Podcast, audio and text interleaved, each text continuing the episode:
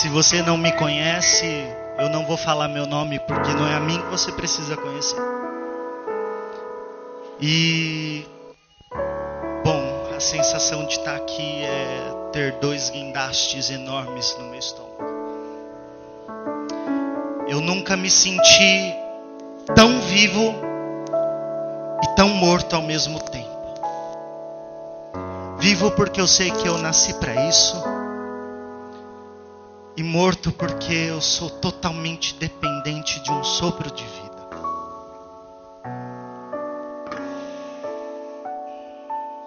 não sei se você vai gostar da palavra de hoje, também não estou muito interessado nisso. Eu não sei pregar, eu não sou um pregador profissional e não quero ser. Eu acho gigolô quem é pregador profissional. Então, se eu errar em alguma coisa, venha comigo e pelo menos receba algo do Espírito Santo hoje. Eu te convido a abrir a sua Bíblia em Lucas 18.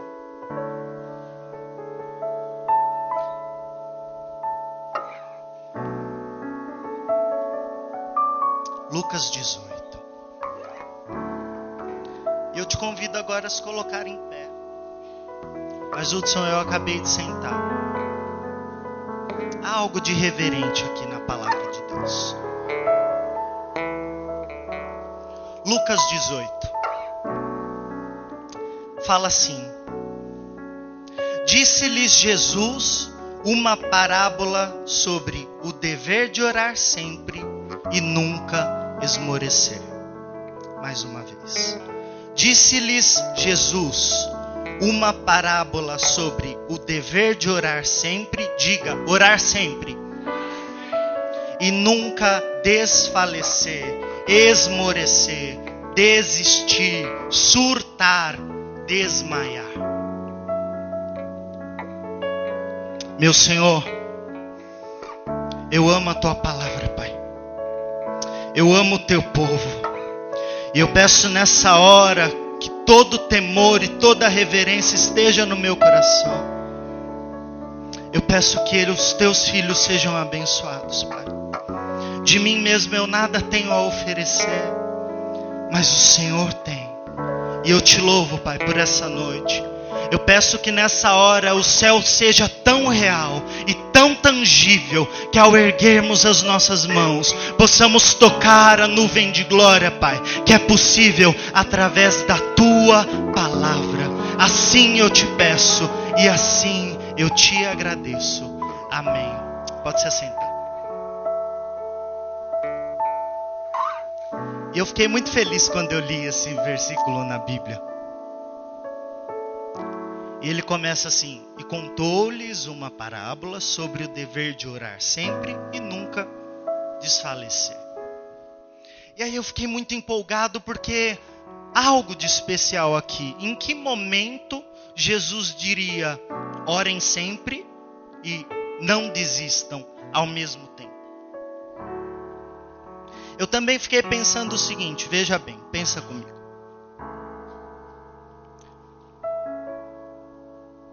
Eu consigo fazer uma coisa separada da outra. Eu consigo orar sempre, mesmo desfalecendo. Ou eu consigo não orar, o que é pior, e desfalecer ao mesmo tempo. Então, uma coisa independe da outra. Mas ele fala: olha, se você não quer desfalecer, você ore. E se você orar, também não desfaleça, porque de nada vai adiantar. E eu fiquei pensando nisso. Em que momento Jesus falaria isso? Eu fiquei pensando também em algo que eu vejo no rosto de vocês. Porque existe um momento da nossa vida em que as nossas orações não são respondidas. Existem momentos da nossa vida que a gente não tem 100% de certeza de que Deus está ali, de que a promessa de Deus vai se cumprir, de que tudo vai acontecer. Às vezes a gente desanima.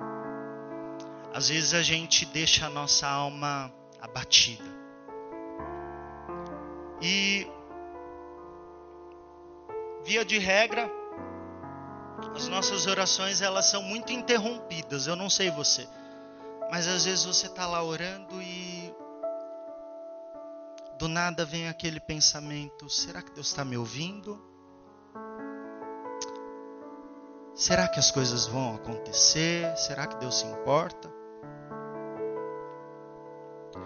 E aí, às vezes também a gente está orando com tanto fervor, e aí do nada a gente vai lá e fala: Deus, abençoa Deus, e abençoa Deus, e aí a gente dorme.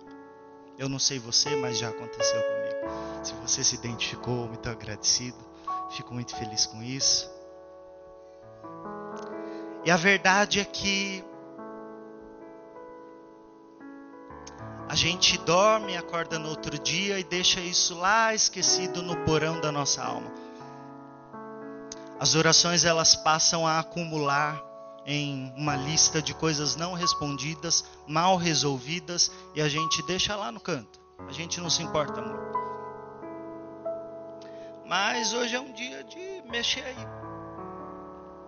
Ao mesmo tempo em que existem pessoas que não são respondidas, pessoas que pensam não ser respondidas, existem também um tipo de gente que tem a total certeza de que Deus ouve, vê e fala. Existem pessoas que têm uma profunda, uma profunda convicção de que Deus está ali, da presença de Deus. E quando essas pessoas oram, a presença de Deus ela é tão tangível, ela é tão real, que coisas extraordinárias acontecem, coisas maravilhosas acontecem. E eu comecei a pensar, eu quero viver assim. Eu quero ter respostas de Deus. Não porque Deus tem obrigação de me responder, não. Mas porque eu quero conhecer Jesus como ele é e não como eu gostaria que ele fosse. E aí nesse versículo eu acho tão bonito e eu comecei a pensar o que realmente é a oração. E a oração não são palavras. A oração é um lugar em que eu me coloco. É um lugar em que eu me encontro. Oração também, e aí eu vou te dar uma definição. É estar diante de. Você consegue repetir isso comigo? Estar diante de. Muito obrigado. E um homem que, que orava e que, que fazia coisas extraordinárias era Elias. Elias era um homem sem dúvida, um dos melhores que já existiu e um dos melhores que você vai ver na Bíblia. Ele não conheceu a morte. Ele orou e a chuva não desceu mais por três anos. Ele era um contra centenas de profetas do mal.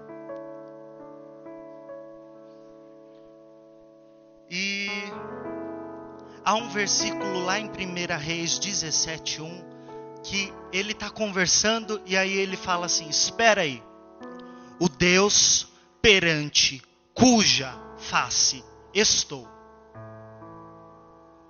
Bonita. E o mais interessante é que ele começa a falar onde ele está, com quem ele está se relacionando e o que aquilo muda na vida dele. Vamos analisar a frase? Coisa de nerd, eu sei. O Deus, sujeito, perante é preposição de lugar, cuja é um pronome relativo, face, substantivo. estou é um verbo. O Deus perante cuja face estou. E o engraçado é esse perante cujo. Porque ele fala assim: o Deus diante de quem, e não só diante de quem, como se Deus estivesse ali e eu aqui, estou diante. Não. Ele fala cuja face. Então ele fala: não é porque Deus está ali no canto e eu estou aqui, estamos um diante do outro. Não. Ele fala: Deus na minha frente e eu na frente de Deus. É por isso que ele fala e eu obedeço. É por isso que eu falo e ele responde. É por isso que existe algo de sobrenatural na minha vida. Elias diria para você hoje. E eu achei isso muito interessante. E o problema hoje é que a gente aprende a falar demais. Eu tenho esse problema. Eu falo pra caramba. Muito. Mais do que você consiga imaginar. Sim, eu sei. E aí a gente se esquece de que não são as palavras que importam, é o nosso coração. A Bíblia ela fala assim: quem subirá ao monte santo do Senhor? E aí, seguinte vem a resposta: aquele que tiver mãos limpas e coração puro. Então talvez o seu coração hoje precise de um encontro com Deus. E eu espero que você tenha alguns minutos, um pouco de atenção e paciência. E também, se não quiser escutar, tudo bem, a porta está ali.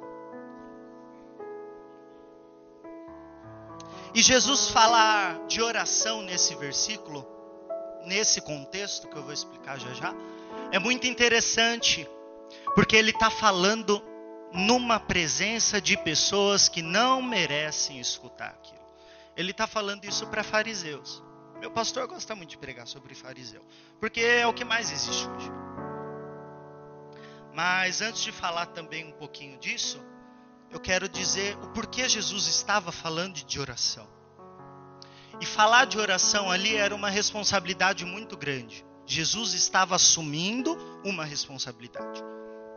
Porque naquela época, apenas uma oração era feita, apenas uma oração era respondida e apenas uma oração importava. A oração do sumo sacerdote. O sumo sacerdote ia, se lavava, se preparava e o ano todo dependia daquele dia, daquele momento específico. E aí o sumo sacerdote ia lá, com sua roupa totalmente limpa, ele não tinha contato com as pessoas, era só ele e Deus em favor de outros. E aí ele ia, ele passava o véu, ele passava os, a, as partes do templo, e aí ele fazia oração, ele deixava o incenso e ele servia ao Senhor. Se ele fizesse tudo certo, tá tudo bem. Graças a Deus, deu certo. Então a colheita vai ser abençoada, não vamos ter guerras, ou se tivermos guerras, teremos vitórias. Então estava tudo bem. E aí Jesus fala assim: olha, oração é um lugar, é estar diante de, não é depender de ninguém. E você não precisa abrir, mas eu quero te mostrar uma coisa que também está na Bíblia, lá em Hebreus 9, 11, fala assim: Quando, porém, veio Cristo como sumo sacerdote dos bens já realizados, mediante o maior e mais perfeito tabernáculo, não feito por mãos, quer dizer, não desta criação, não por meio de sangue de bodes e de bezerros, mas pelo seu próprio sangue, entrou no Santo dos Santos, uma vez por todas, tendo obtido eterna redenção. Diga, eterna redenção. Portanto, se o sangue de bodes e de touros e a cinza de uma novilha, aspergidos sobre os, os contaminados, os santificam, quanto mais a purificação da carne, muito mais o sangue de Cristo, que pelo Espírito eterno, a si mesmo se ofereceu sem mácula a Deus, purificará a nossa consciência das obras mortas para servirmos ao Deus vivo, porque isso mesmo, ele é o mediador da nova aliança, a fim de que, intervindo a morte para a remissão dos transgressões que havia sobre a primeira aliança, recebam a promessa eterna aqueles que têm sido chamados. Hudson, eu não entendi nada. Espera aí. Segura 1 Pedro 1 fala assim: Portai-vos com temor durante o tempo da vossa peregrinação, sabendo que não foi mediante coisas corruptíveis, coisas baratas, como prata ou ouro, que foste resgatados da sua vida fútil mas pelo precioso sangue de Jesus, como de cordeiro sem defeito e sem mácula, o sangue de Cristo, conhecido com efeito antes da fundação do mundo, porém manifestado no fim dos tempos por amor de vós, que por meio dele tendes fé em Deus, o qual o ressuscitou dentre os mortos e lhe deu a glória, de sorte que a vossa esperança estejam diante de Deus. São textos muito bonitos. E é como se Jesus, no momento que ele dissesse, orem sempre, ele dissesse tudo isso. Eu ainda não morri. Mas quando eu morrer, e quando eu me levantar da terra, o véu vai se rasgar e você vai poder estar diante da face de Deus, perante cuja face estou. É isso que Jesus quer dizer.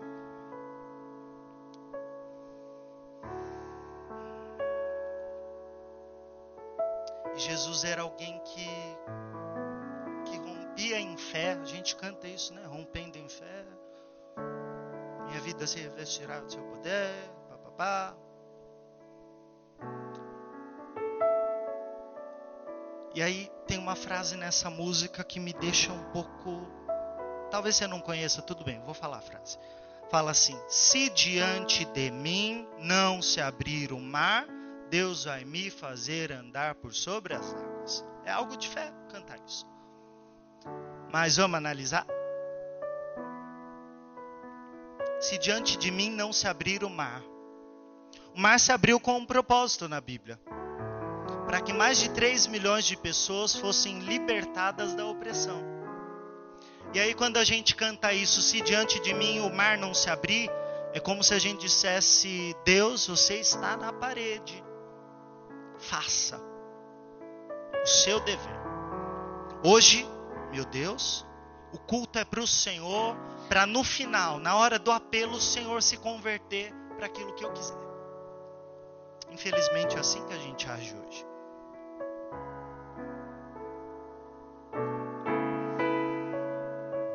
Também andar por sobre as águas foi para que, chegando na outra margem de um rio, pessoas fossem libertadas de demônios e de espíritos. E foi isso que aconteceu nos dois casos. Então, se você for cantar isso algum dia, pense se tem propósito nisso. Se as suas orações têm propósito. Mas agora vamos para a história, né? Essa é uma história contada diante de fariseus, como eu já disse. E estava uma confusão muito grande, porque era algo que só o Messias dos judeus poderia fazer. Aí acontece o seguinte: Jesus está lá, ele vai contar uma história, mas antes de contar uma história, ele acabou de curar dez leprosos. Ele acabou, foi instantaneamente. E lá em Lucas, um capítulo anterior, no 17, no versículo 14 fala assim: Ao vê-los Jesus, disse: Ide e apresentai-vos diante dos sacerdotes. Acontecendo que, indo eles, foram purificados. Então há algo de interessante quando a gente se apresenta diante de algo ou de alguém. O Deus perante cuja face estou. E aí esses dez homens foram totalmente sarados da sua lepra. E é incrível, na tradição judaica, muitos milagres poderiam ser realizados, mas a cura de um cego de nascença, a purificação de um leproso, E muitos outros milagres só poderiam ser feitos pelo Messias. E aí está uma confusão. Tá fariseu de um lado, tá discípulo de outro, tá multidão de outro, tá os dez leprosos que estão lá com sacerdotes, aí tá tudo acontecendo. Ah, Hudson, não estou entendendo nada. É isso, ninguém estava entendendo nada. E aí, dez homens foram sarados e apenas um foi curado. Dez foram sarados e apenas um foi curado. Porque para ele teve redenção. Ele estava diante do doador da vida, do criador de tudo, e ele resolveu voltar. Foi bom demais para só um momento, eu prefiro voltar. E aí ele se converteu. E conversão não no sentido de converter, se convencer de algo aqui, mas no sentido de convergir. É quando eu me encontro perto de alguém. Ele se encontrou com Jesus. E oração é isso. Mas ainda não é a nossa história. E aí, lá no 18, leia comigo. Disse-lhes Jesus uma parábola sobre o dever de orar sempre e nunca esmorecer, nunca desmaiar, nunca se desconectar da vida. E ele contou a seguinte história: Havia em certa cidade um juiz que não temia Deus nem respeitava homem algum. Quase o Brasil isso. Havia também, naquela mesma cidade, uma viúva que vinha ter com ele, dizendo: Julga a minha causa contra o meu adversário. Ele, por algum momento, não a quis atender, mas depois disse consigo: Disse consigo. Bem que eu não temo a Deus, nem respeito a homem algum, Todavia, como essa viúva me importuna, julgarei a sua causa para não suceder que, por fim, venha molestar-me. Então disse o Senhor, Jesus disse assim: Considerai no que diz este juiz iníquo. Não fará Deus justiça aos seus escolhidos, que a ele clamam de dia e de noite, embora pareça demorado defendê-los? Digo-vos digo que depressa lhes fará justiça. Contudo, quando vier o filho do homem, achará fé na terra? E aí continua. Ele propôs outra história. E é essa história que eu prefiro que você se atente. Se você não estiver acompanhando nada do que eu disse até aqui, pelo menos leia essa história e a partir de então você não vai perder Propôs também esta parábola a alguns que confiavam em si mesmos, porque consideraram-se justos e desprezavam os outros. Dois homens subiram ao templo com o propósito de orar. Um, fariseu, e o outro, publicano. O fariseu, posto em pé, orava de si para si mesmo, desta forma: Ó oh Deus, graças te dou, porque não sou como os demais homens. Não roubo, não sou injusto, não adultero, nem ainda como este publicano maldito. Jejuo duas vezes por semana e dou o dízimo de tudo quanto ganho. O publicano, estando em pé, longe, não ousava nem ainda levantar os olhos aos céus, mas batia no peito, dizendo: Ó oh Deus, se propício a mim, pecador. Digo-vos que este, o publicano, desceu justificado para sua casa e não aquele, porque todo o que se exalta será humilhado, e todo o que se humilha será exaltado. E essa é a história que a gente vai analisar. Dois homens sobem a orar. Isso sempre acontece. Mas na história nós temos três modelos de oração, três modos de viver, três modos de estar perante Deus. Um é o fariseu, outro o publicano e o terceiro é Jesus. Jesus, como eu já disse, era alguém que era totalmente respondido por Deus, porque ele tinha a consciência de filho, ele olhava para o céu, E quando Jesus foi batizado, uma pomba desceu sobre ele e uma voz se ouviu: Este é o meu filho amado, em quem eu tenho prazer. Jesus, no seu primeiro milagre, lá em João 4, eu acho, na transformação do vinho, eu sei que você conhece essa história. E aí eles chegam e Jesus só fala o seguinte, ou melhor, Maria fala o seguinte: faze tudo conforme ele mandar. E Jesus naquele momento não orou. Isso prova que oração não são palavras. Quando Jesus foi ressuscitar Lázaro, ele chegou, aí Maria veio, chorou, Marta veio, chorou, estava tudo acontecendo. E aí ele se ajoelhou e disse: Ó oh, Pai, eu sei que tu me ouves, e o que eu te peço é que eles saibam que o Senhor me ouve. Aí ele se levanta, enxuga as lágrimas, e ele diz: Lázaro, vem para fora. Uma oração instantaneamente resolvida. E eu fiquei pensando, meu Deus, que coisa maravilhosa. E aí a gente começa a analisar um pouquinho o fariseu. Tem alguns aqui hoje. Eu já fui. De carteirinha. O fariseu é o tipo de pessoa que Deus sempre está em débito. É o tipo de gente chata que vem na igreja e quer criticar o que é pregado, quer criticar o pastor, quer criticar tudo. E deixa eu te falar uma coisa: se você gosta de criticar religião ou qualquer outra coisa, pelo menos saiba do que você está falando. Existem faculdades que têm cursos de religião, né? Eu te convido a Ciências da Religião, o nome do curso. Eu convido, se você quiser ser crítico, a fazer o curso. Porque a pior coisa é criticar algo sendo ignorante. É a mesma coisa que você quiser querer é, criticar um Leonardo, um Leonardo da Vinci, um Picasso, mas você não é formado em arte. E aí fica meio difícil. Fica difícil, eu sei. Eu não me atrevo a nenhum dos dois, porque quem sou eu na fila do baile?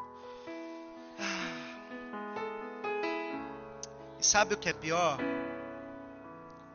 É que é o tipo de gente que dá ordem para Deus.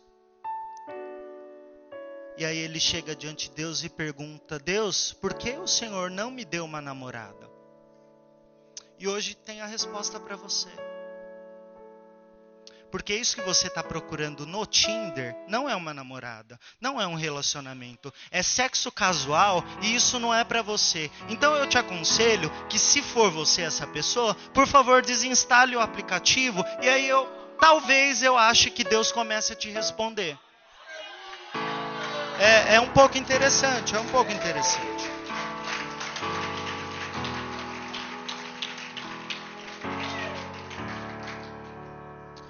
fariseu ele, ele é assim. Ele peca e não se importa. E eu vou te contar o que é o pecado, irmão. Eu vou te contar o que é o pecado. Eu escutei isso, eu, eu achei sensacional. Pensa num morango. Bem gostoso. Todos gostam de morango? Alguém contra morangos? Nós oraremos por você hoje. Ninguém contra morangos. Morango. Pensa num morango grande, vermelho, doce. Eu quero que você imagine isso. Pense, sinta o cheiro do morango. Há um morango, é muito gostoso. E ele está numa árvore muito bonita. E no último galho, você vai precisar subir na árvore e ir até o fim do galho para pegar o morango. Só que o problema, meu irmão, é que embaixo desse galho passa um córrego. E não é o rio de águas vivas.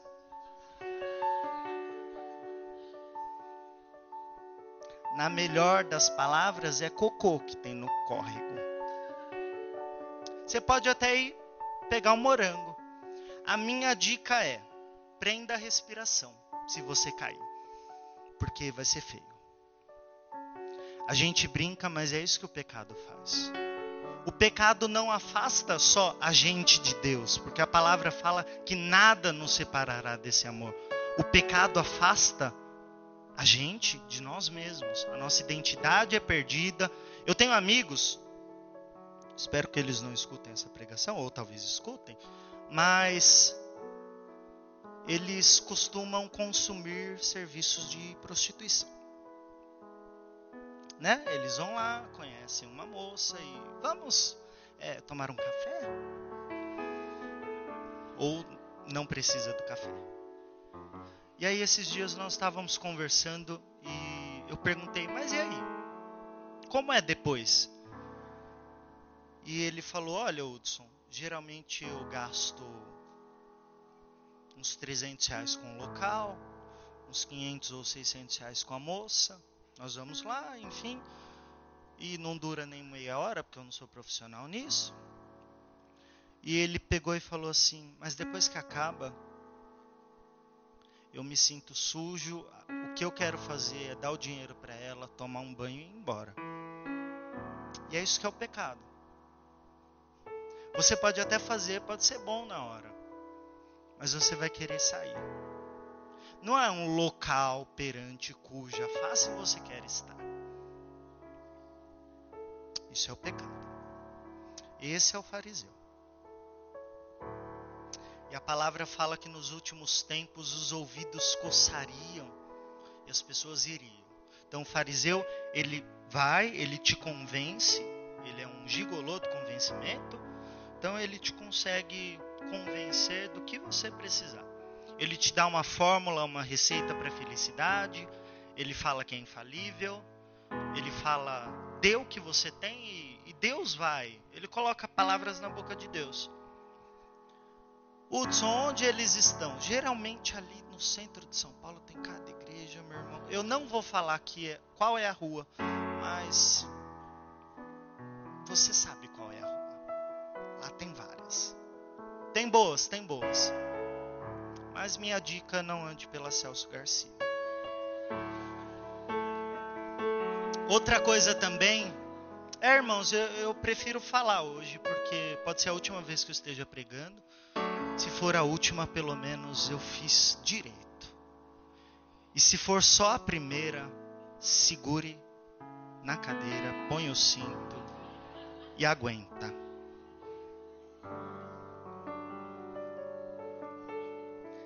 E aí Deus é, é chefe.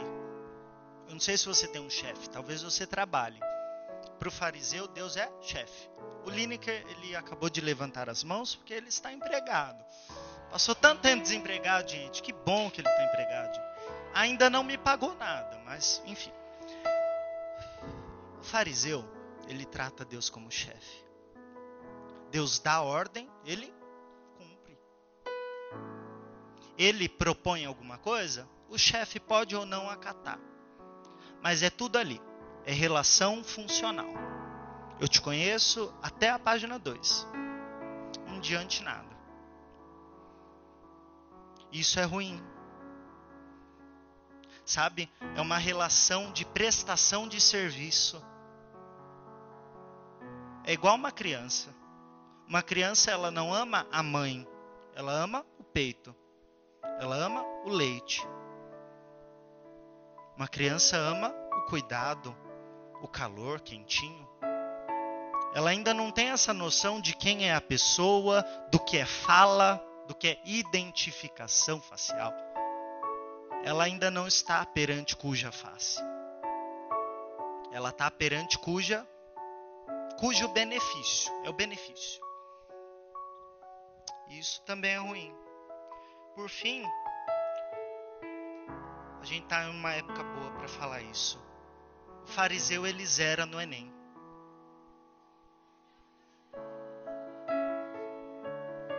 Como assim, Hudson? Ele é intolerante. Ele acha que está todo mundo errado. E na hora de escrever, ele vai contra direitos humanos. Você quer uma dica para escrever no vestibular? Por favor, não seja intolerante.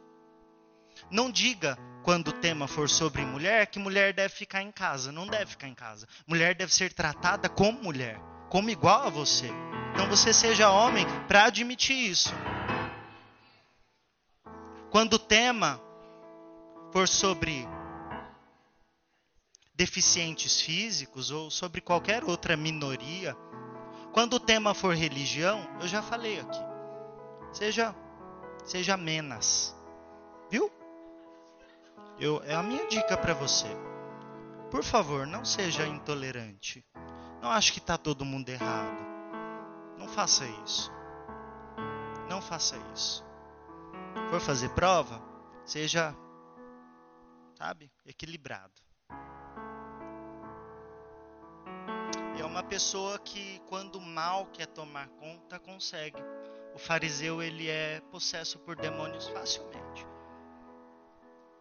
E aí subiu ele, fariseu, e ele começa a dizer: Veja, ele ora para si mesmo. É interessante falar que alguém ora para si mesmo, porque a Deus ele não está se referindo. E a única pessoa que orou para si mesmo na Bíblia foi Deus. Hudson, como assim? Lá na criação, lá em Gênesis 1, Deus está fazendo tudo assim, e chega uma hora que ele fala: façamos o homem a nossa imagem, a nossa semelhança. Então, ele falou para si mesmo. Então, quando o fariseu ora para si mesmo, ele se coloca no lugar de Deus. Ele começa a dizer: Deus, como eu já disse, você vai se converter no final do culto e vai fazer o que eu quero seja feita a minha vontade, venha o meu reino. E se o Senhor fizer tudo que a minha vida deseja, quando eu morrer, eu vou te adorar. E o Senhor vai sair ganhando. E não é assim. O céu não é para te salvar. Eu não estou aqui para pregar uma palavra que vai te salvar. Eu estou aqui para pregar uma palavra que vai te fazer manifestar a presença de Deus para os outros é diferente. Porque se você quer ser só salvo, você aceite a Jesus, se batize, vá para um local, não sei, talvez a Birmânia, Birmânia. Vá para a Birmânia e pregue o evangelho lá. Sabe o que vai acontecer? Vão te matar, tá salvo. Agora, se você quer viver como gente que tem que ser, sabe, como gente humana, como gente que sabe o que está fazendo, como gente que tem prazer em viver, prazer em caminhar. Então eu te convido, seja salvo sim, mas não seja medíocre, não viva na média. Escute o que Deus tem a dizer ao seu respeito e aceite isso e viva de acordo com isso. E aí tem o outro, o publicano publicano é a maioria da gente. Eu estou entre o publicano e o outro tipo. O publicano é alguém que nem para o céu olha. Ele fala: Senhor, por favor, tem misericórdia de mim. E a misericórdia que ele pede é uma misericórdia da tristeza. É uma misericórdia de Deus só não me mata e esquece o que eu fiz como se Deus quisesse isso. Deus veio para te dar vida. Então não tem por que você agir como se Deus fosse o seu juiz. Lá o fariseu trata como chefe, aqui a gente trata como juiz. A gente não tem relacionamento também, ou quando tem, é muito superficial. E não bastasse isso, ele tem uma, uma imagem errada de si mesmo. Já parou para pensar quantas vezes você olha para o espelho e não se reconhece? Sinceramente, vamos jogar limpo aqui. Ninguém está olhando para você agora. Eu não vou olhar, pelo menos. E, e pensa nisso. Quantas vezes você não se reconhece? E aí você olha para Deus e vê um juiz e não como um pai, e também Nem para Deus você olha e nem para o céu. O céu é de onde vem o seu socorro, mas socorro você não quer. E é muito ruim. E aí essa pessoa se vitimiza. É o tipo de gente que fala assim: Deus não me responde. Eu oro, eu faço tudo certo. O que eu estou fazendo de errado é a pergunta. E talvez você não esteja fazendo nada de errado. É só questão de paciência. Mas também paciência não é mais pregada. Para que tá paciência, né? Aí você tem aquela desculpa, ah, meu sangue é italiano. Não, não é questão de ser seu sangue italiano. Sou impaciente. Não. É que você é arrogante. É diferente. E se tem uma coisa que eu não quero ser é impaciente. Eu espero tanto por tanta coisa e dá para esperar mais, dá para segurar, sabe? Eu espero que você consiga entender isso. Talvez não seja uma mensagem de fogo e de coisa, de a maior revelação do século. Não, é só para você ter paciência. Pode ser? Tá bom. Outra coisa que o, o publicano faz, ele joga a responsabilidade para Deus, porque ele não quer ficar tomando decisão. Então ele fala assim: Deus, seja feita a tua vontade. Não porque ele quer a vontade de Deus, mas é porque ele não quer tomar decisões na vida. É o, gente, é o tipo de gente que terceiriza as coisas. É o que diz assim: Deus, faz conforme a tua vontade. Por quê? Porque você não quer acordar cedo para ir procurar emprego. Por quê? Porque você não quer chamar aquela moça para sair. Ai, Deus vai escolher. Tudo bem, Deus pode escolher, mas você também pode. Sabe? Eu fico olhando vocês assim, vocês são maravilhosos, vocês casais são demais. E meu pastor fala uma palavra, uma, uma frase que é assim: Deus ajuda, mas não surfa. E tem uma, uma frase de John Wesley, eu sempre gosto de falar ela, ela fala assim: ore como se tudo dependesse de Deus. E trabalhe como se tudo dependesse de. Então, se você quer comprar uma casa, trabalhe. Você quer ser alguém na vida? Cara, termina seus estudos, faz sua faculdade. Ah, Hudson, eu quero ficar aqui dentro da igreja, não sei o quê. Tudo bem, mas a igreja não vai te pagar. Você vem aqui por prazer. E para viver você precisa disso. Eu sou uma prova de alguém que, cara, eu amo fazer o que eu faço. Eu faço faculdade. E e eu sempre, eu me lembro de que quando eu estava ainda no terceiro ano do médio, eu tive umas crises para decidir o curso. Meu Deus, o que eu faço? Pensei em fazer engenharia, arquitetura, geologia, geografia, filosofia, é, história, é, todo tipo de humanos que você possa imaginar, ciência, enfim. Pensei. E aí o que eu fiz? Eu tomei uma decisão. Eu me matriculei num curso eu disse assim: se não for de Deus, nos primeiros seis meses eu desisto. Eu já estou entrando para o sétimo período, se Deus tiver misericórdia. Porque eu tinha, eu, eu achava que faculdade era, era fácil assim. E até o semestre passado estava de boa. O pessoal reclamava e não sei o quê. E é, é, é, todo mundo errado. Aí chegou nesse.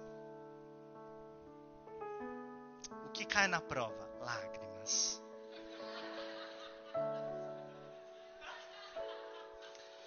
Ai, Senhor, nos ajuda, Pai.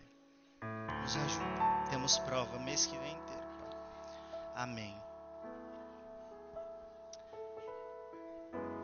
Mas o interessante do publicano é que Deus, a palavra fala, que Deus não apaga o pavio que fumega, e nem fere a cana quebrada.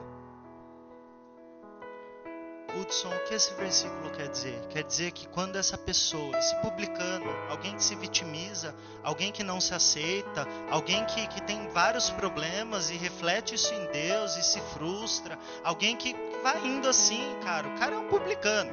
Já expliquei o que é.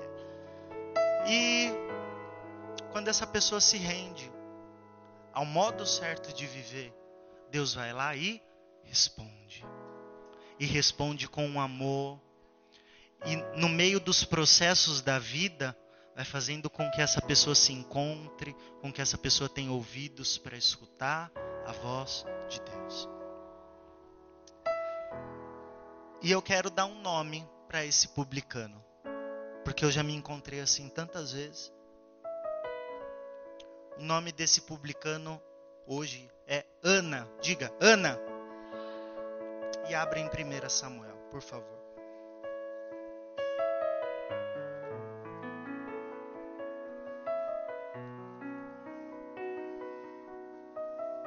É também uma história muito bonita. Você gosta de ler daquele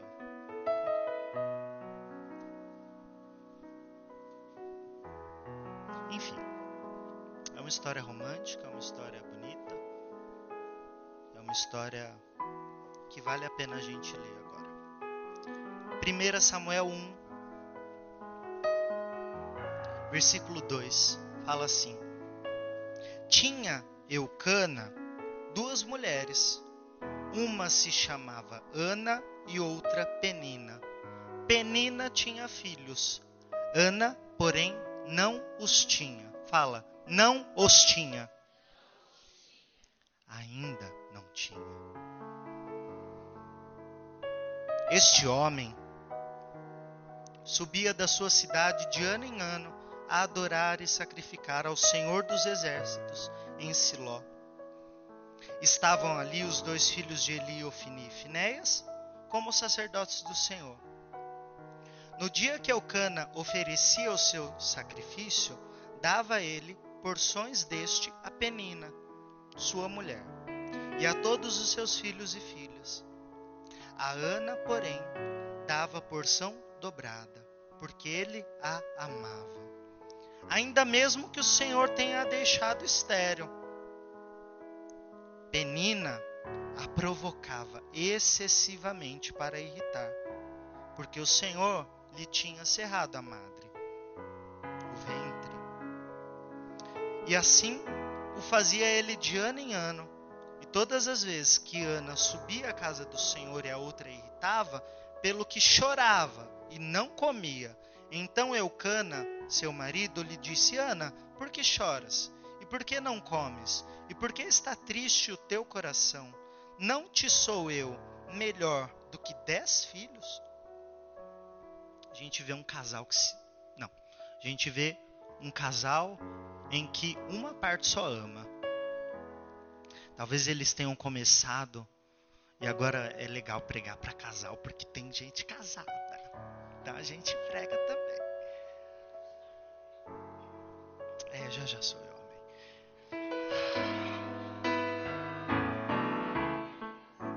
E aí eu fico pensando em como era esse casal.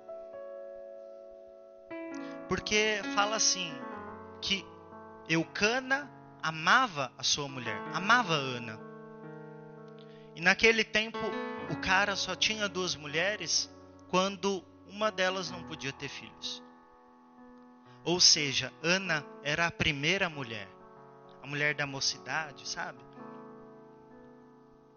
E aí os primeiros anos tudo em paz, muito bonito relacionamento. Ele abriu a porta do carro para ela, ela fazia janta e dizia: Amor, você quer mais alguma coisa? Eu imagino esse casal. E aí, os primeiros anos assim, tentaram ter um filho, não conseguiu. Passou dois, três, quatro, dez, quinze, vinte e cinco,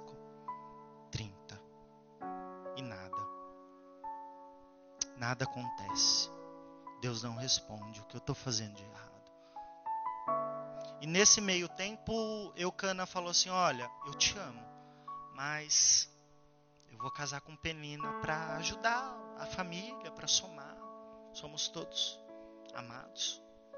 Eu amo você, mas eu vou casar com Penina também, só por via das dúvidas. E aí eu imagino Penina tendo filhos. Que coisa maravilhosa.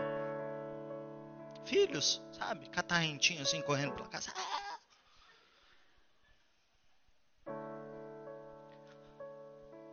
E aí eu imagino o coração de Ana.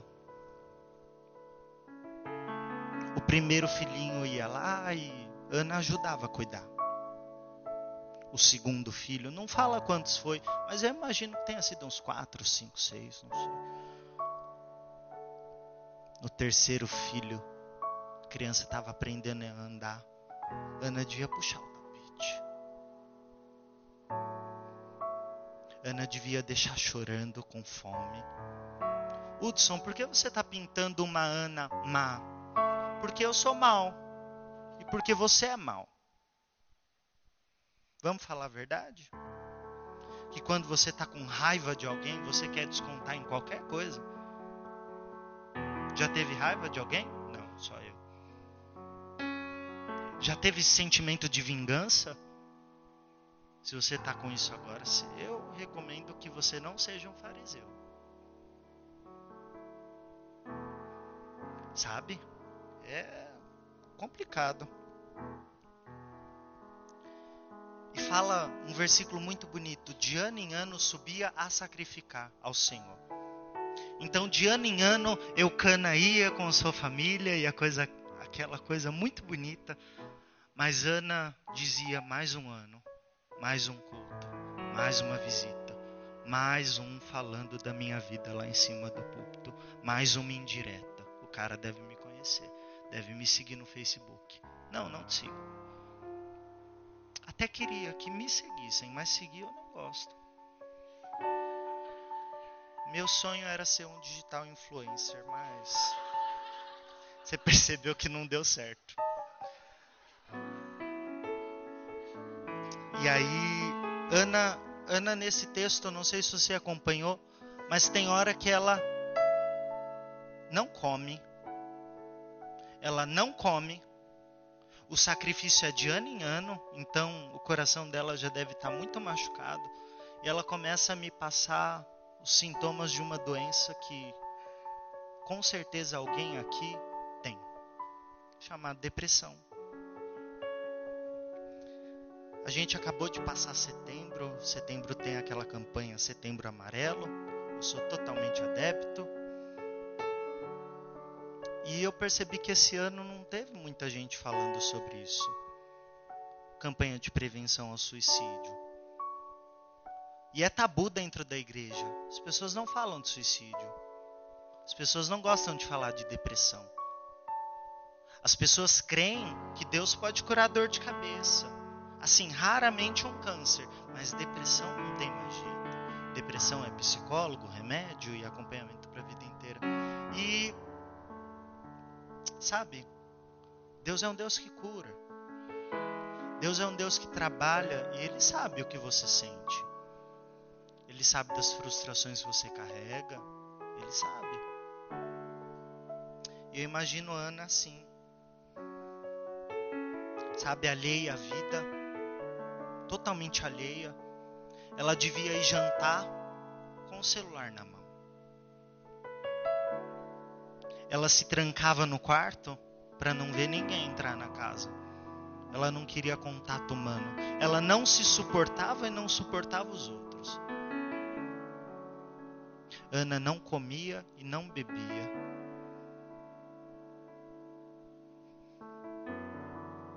Talvez Ana tem esfriado o seu amor. Não só com Deus, pior ainda, sabe, na horizontal. Seu casamento já não era mais a mesma coisa. Seu relacionamento, sabe? E aí eu te pergunto, como um tipo desse vai conseguir gerar alguma coisa?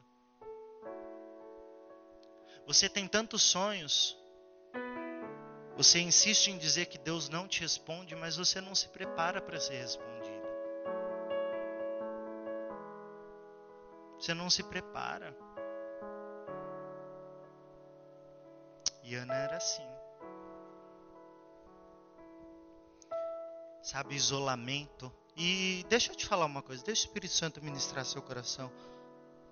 Ele, ela se isolava tanto que com certeza ela deixou de ir para a igreja em algum tempo. Ela ficava falando: aquele pastor é ladrão. E eu sei que você pensa assim. Não, aqui não tem ladrão. Não é assim que funciona. Em todo lugar tem gente ruim. E não é porque uns são ruins que os outros vão perder a sua honra, a sua dignidade. Aqui tem gente digna.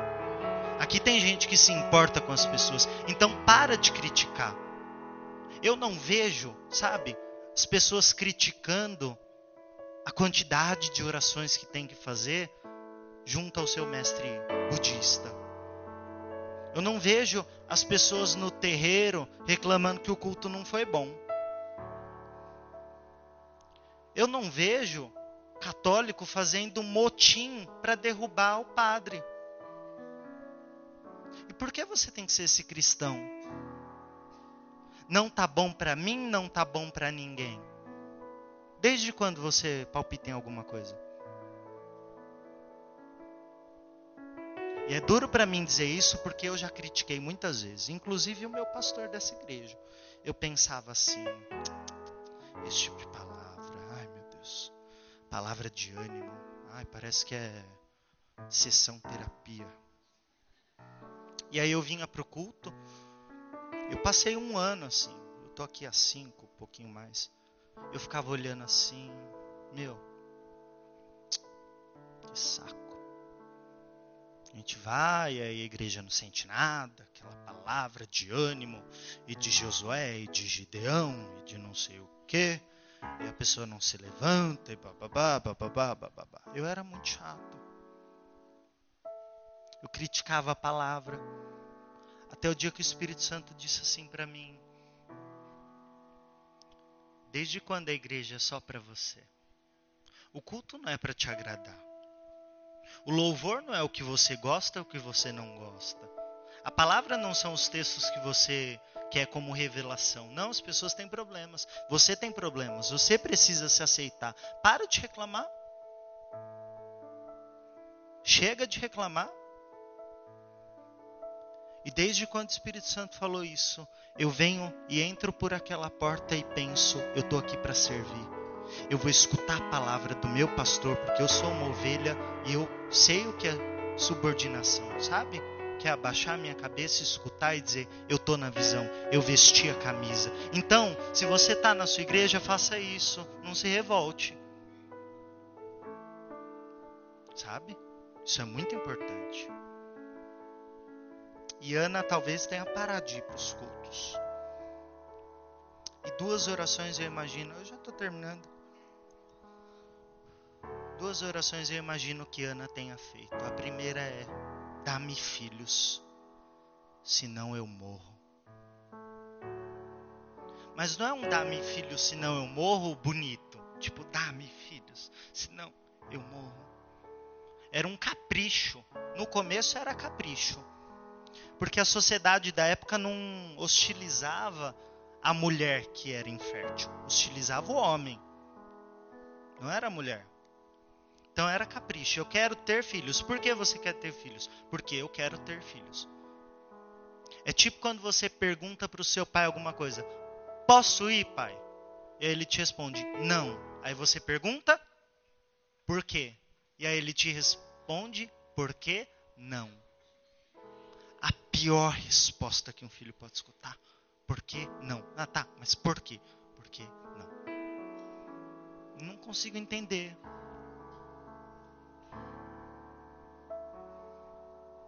Dá-me filhos, senão eu morro. Ou o Senhor me dá um propósito para viver, ou viver eu não quero mais. Ou o Senhor faz alguma coisa na minha vida e eu não quero mais. Se o Senhor não responder, eu largo essa igreja, essa porcaria e vou embora. Não é assim que funciona. Deus não é obrigado a nada. Você não é obrigado a nada. Constituição fala isso em seu artigo 5 Ninguém é obrigado a nada senão em virtude de lei. E Deus também não é. Deus não é obrigado a nada. Não a satisfazer os seus caprichos. Depois se tornou um sonho? Sim. Mas a gente vai ver um pouquinho disso. Mas primeiro era capricho. Dá-me filhos, senão eu morro. Para que eu vou viver sem filhos? Aí eu digo, ela não tinha um marido? Ela não tinha família? E aí você fica se trancando no seu quarto, achando que você não tem nada? Ah, Deus, me dá um, namorado, me dá alguém. Você não tem mãe, não tem pai. Não tem. Não cuida. E se tem, não cuida. Você só percebe o quanto é bom ter quando você não tem. E aí, quando tem, ou quando não tem, e os seus avós? Você cuida? Hudson não tem pai, não tem mãe, não tem avô, não tem tio. Você tem amigos. Não vale a pena cuidar deles? Não vale a pena ser sincero e falar: olha, eu não estou bem? Ultimamente eu tenho vivido assim. Se alguém me pergunta se eu estou bem, eu falo: estou maravilhosamente bem, porque é verdade. Se alguém me perguntar quando eu não estiver bem, se eu não estou bem, eu fico quieto. E a minha cara já denuncia. Mas tem gente que consegue mascarar isso. Porque quando a gente não gera algo que nós sonhamos, a gente aprende a mascarar, a dissimular, a falar que está bem quando não está. E aí a gente vai aprendendo isso. Aí você me diz: "Ah, Hudson, isso é sobrevivência". Aí eu digo para você: você não é bicho para seguir o seu instinto. Você é ser humano e você precisa viver a vida, porque vale a pena. Sabe? Vale a pena viver, vale a pena se alegrar, vale a pena, sabe, ter amigos, ter gente para abraçar, encontrar com pessoas, convergir com pessoas, passar pelo caminho, estar diante de Deus e das pessoas. Então não se isole. Se quiser se isolar, pelo menos deixa o número. A gente vai te incomodar. E a gente consegue.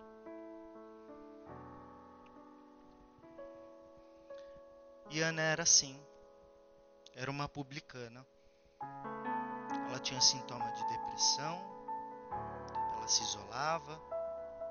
Talvez no começo ela tenha começado aquela filosofia, mindfulness.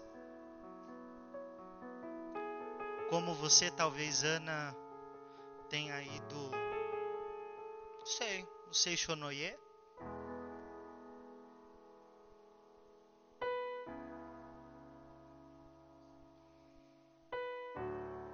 E aí eu não tenho nada contra. Eu só quero te dizer uma coisa: quando você perceber que lá está dando errado, pode voltar aqui. A gente vai ter um abraço para te dar. Hudson, eu não sei do que você está falando. É porque você não procura filosofia budista. Entendeu? É por isso que você não sabe o que eu estou falando. Mas tem gente aqui que sabe. Tem gente aqui que está indo lá tentando procurar paz, tentando procurar atenção plena, mas chega em casa e fica gritando com a mãe não está dando certo. E aí? É muito bom porque traz paz interior, ok. E a paz exterior? E a paz que você tem com seu namorado? Não tem? Se não está dando certo lá, tudo bem. Se estiver dando certo lá, não digo nada, mas talvez não esteja dando certo. E eu te convido a venha para os braços de Jesus. Esteja perante a face de Jesus. Um versículo que eu não citei, mas lá em Lucas 17, 20, fala assim: Não vem o reino de Deus em aparência exterior, porque ele habita dentro de vós. Então, tá difícil sozinho? Vem aqui, a gente dá um abraço. Você não está sozinho. Você não é obrigado a procurar paz para se isolar do mundo. Não, Paz é estar no meio do mundo, sabendo de que eu sou alguém equilibrado, E equilibrado talvez você não tenha sido. Ana não era equilibrada. Ana gritava. Eu imagino Ana assistindo o final da novela essa semana. E aí vinha a mãe ou o pai: Você já fez a janta? E aí ela respondia: Não, não vou fazer.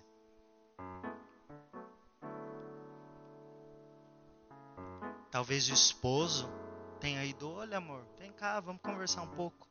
Ela pode ter respondido: Não, vou assistir a novela. Quiser assistir futebol, vai para outra TV. Quiser comer, tem o bar ali.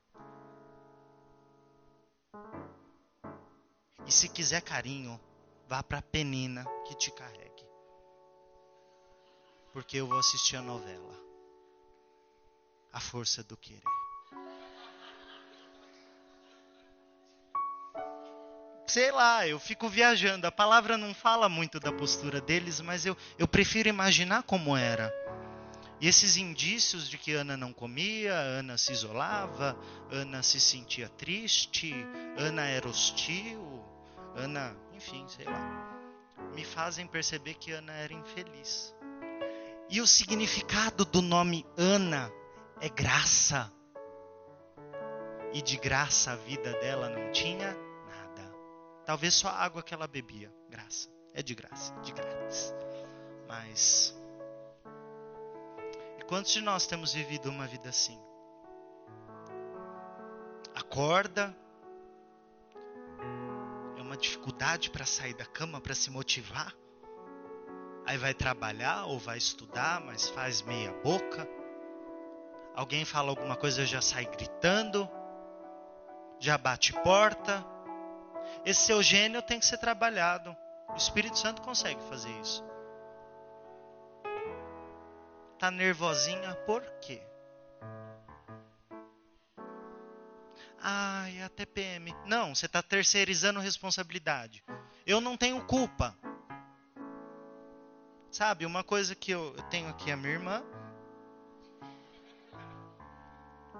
E quando ela virou mocinha, a TPM era muito difícil para nós. Mas aos poucos eu aprendi a calar a boca. Cara, fica quieto. Fica quieto. A palavra fala que até o tolo, quando se cala, é, sabe, se passa por sábio. Então, fica quieto. Mas você também, mulher, Saiba que a gente quer dar carinho, a gente tem carinho para dar, então para com isso. Sabe, Ana, Ana já, sabe, devia ser, não sei, devia ser muito ruim. Fala a palavra que Eucana amava aquela mulher, será que ela amava de volta? Não, já tinha.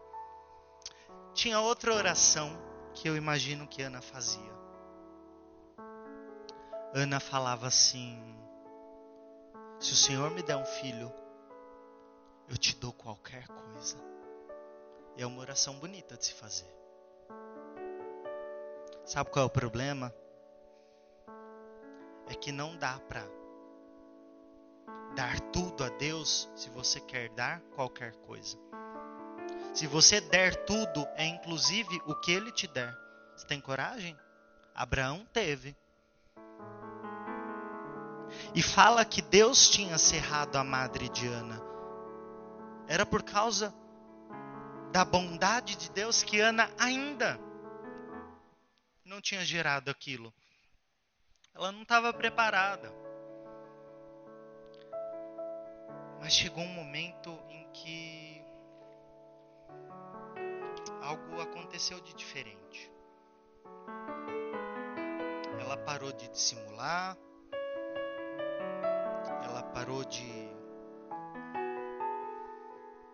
querer viver em função do que Deus der. E ela começou a mudar. E Salmos 25, 14 fala assim: que o anelo do justo Deus cumpre. Então, se talvez as suas orações não estejam sendo respondidas, eu digo, dê propósito a elas que seja um propósito bom, que seja um propósito justo. E para terminar, eu quero dizer que Deus fez algo tremendo e Ana teve um filho. E Ana deu aquele filho. E eu quero encerrar lendo com você algo que Deus pode fazer. Ele não é obrigado, mas ele pode. E quando ele fizer, eu espero que você se alegre. Sabe, viva, mas viva com amor, viva com fogo no coração. Volte a viver. Não veja Deus como chefe, como juiz ou como qualquer outro. Veja Deus como Pai. Deus vai responder as suas orações. Esteja diante da face de Deus. E eu te convido a escutar isso. Feche seus olhos.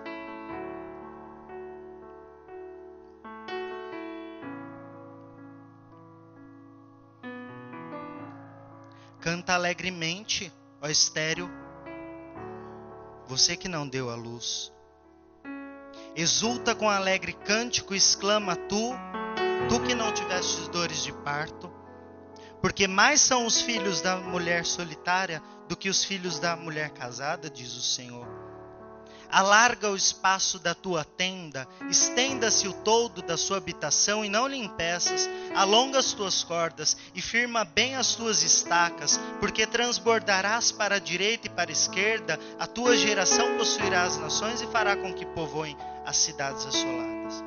Não temas, não serás envergonhadas, não te envergonhes, porque não serás humilhada, porque pois te esquecerás da vergonha da tua mocidade não se lembrarás da vergonha da tua viuvez.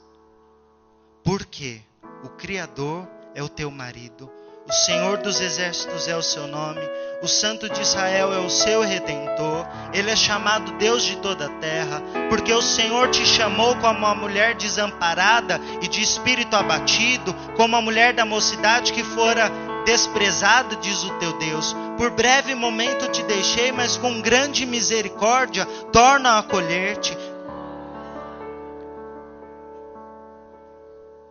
Ó tu, aflita, arrojada com a tormenta e desolada.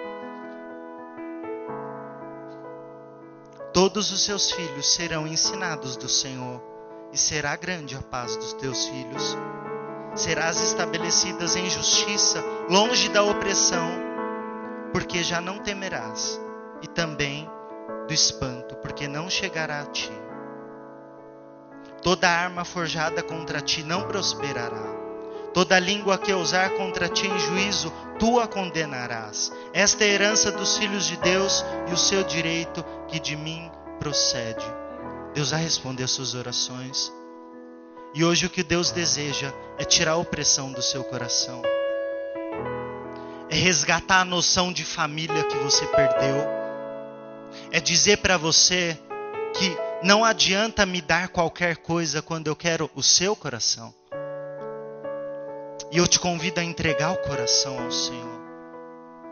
Talvez se você não conheça o Espírito Santo, se você não conheça quem é Jesus, quem é esse Deus que pode fazer de uma mulher que não ter filhos, tenha filhos, mas acima de tudo, fazer de alguém abandonado, sozinho, alguém feliz e acompanhado. E eu te convido, se você tem se sentido oprimido, se a sua família talvez não esteja como você gostaria, vem aqui para a gente orar por você. Estão todos de olhos fechados. Hudson, minha família está bem, tudo bem, não precisa vir. Hudson, eu sou um fariseu e eu sou um publicano, mas eu queria estar diante de Deus. Eu quero mais de Deus. Eu quero ver a face de Deus. Eu quero ver orações respondidas. Então vem aqui para a gente orar. Ou se não quiser vir aqui, tudo bem. Quem sou eu? Mas há algo de interessante nisso tudo que eu falei. Deus ele quer se relacionar com você. Deus, Ele te ama tanto, tanto, tanto, tanto. Ele quer resgatar a sua visão de amor. Porque aquele seu relacionamento deu errado que todo homem não presta. Deus vai te arrumar alguém. Fique em paz. Não é porque você foi abusada lá atrás. O meu Deus pode ir no momento daquela violência e te curar agora. Talvez a vida não esteja fazendo sentido. Hudson, eu sei lá. Às vezes eu quero viver, mas eu tenho vontade também de não viver mais.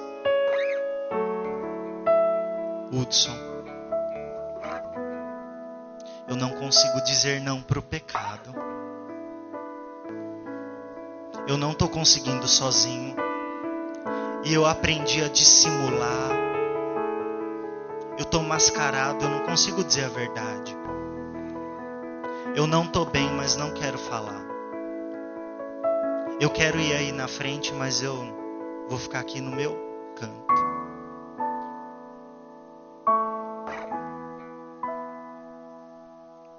Hudson, Deus não responde as minhas orações. O que eu estou fazendo de errado?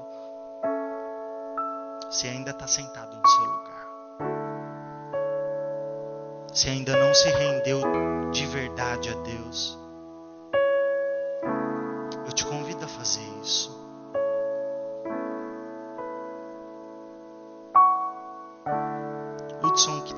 Acontecendo? Não sei. Eu sei que tem gente sendo curada sabe, curada na alma. Esse rancor que você tem carregado por tanto tempo.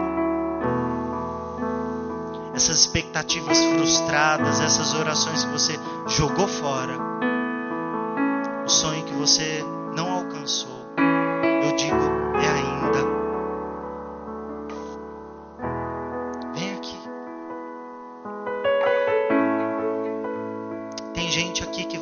abraçar e vai orar por você.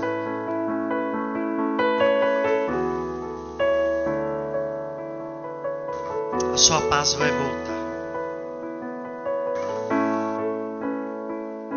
Esse peso na sua consciência daquela menina que você tratou de um jeito que não deveria vai sair.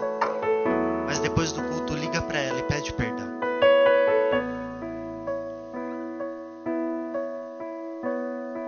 Hudson, eu tô bem. Mas você está bem mesmo ou você quer acreditar que está bem? Se você não estiver bem, por favor,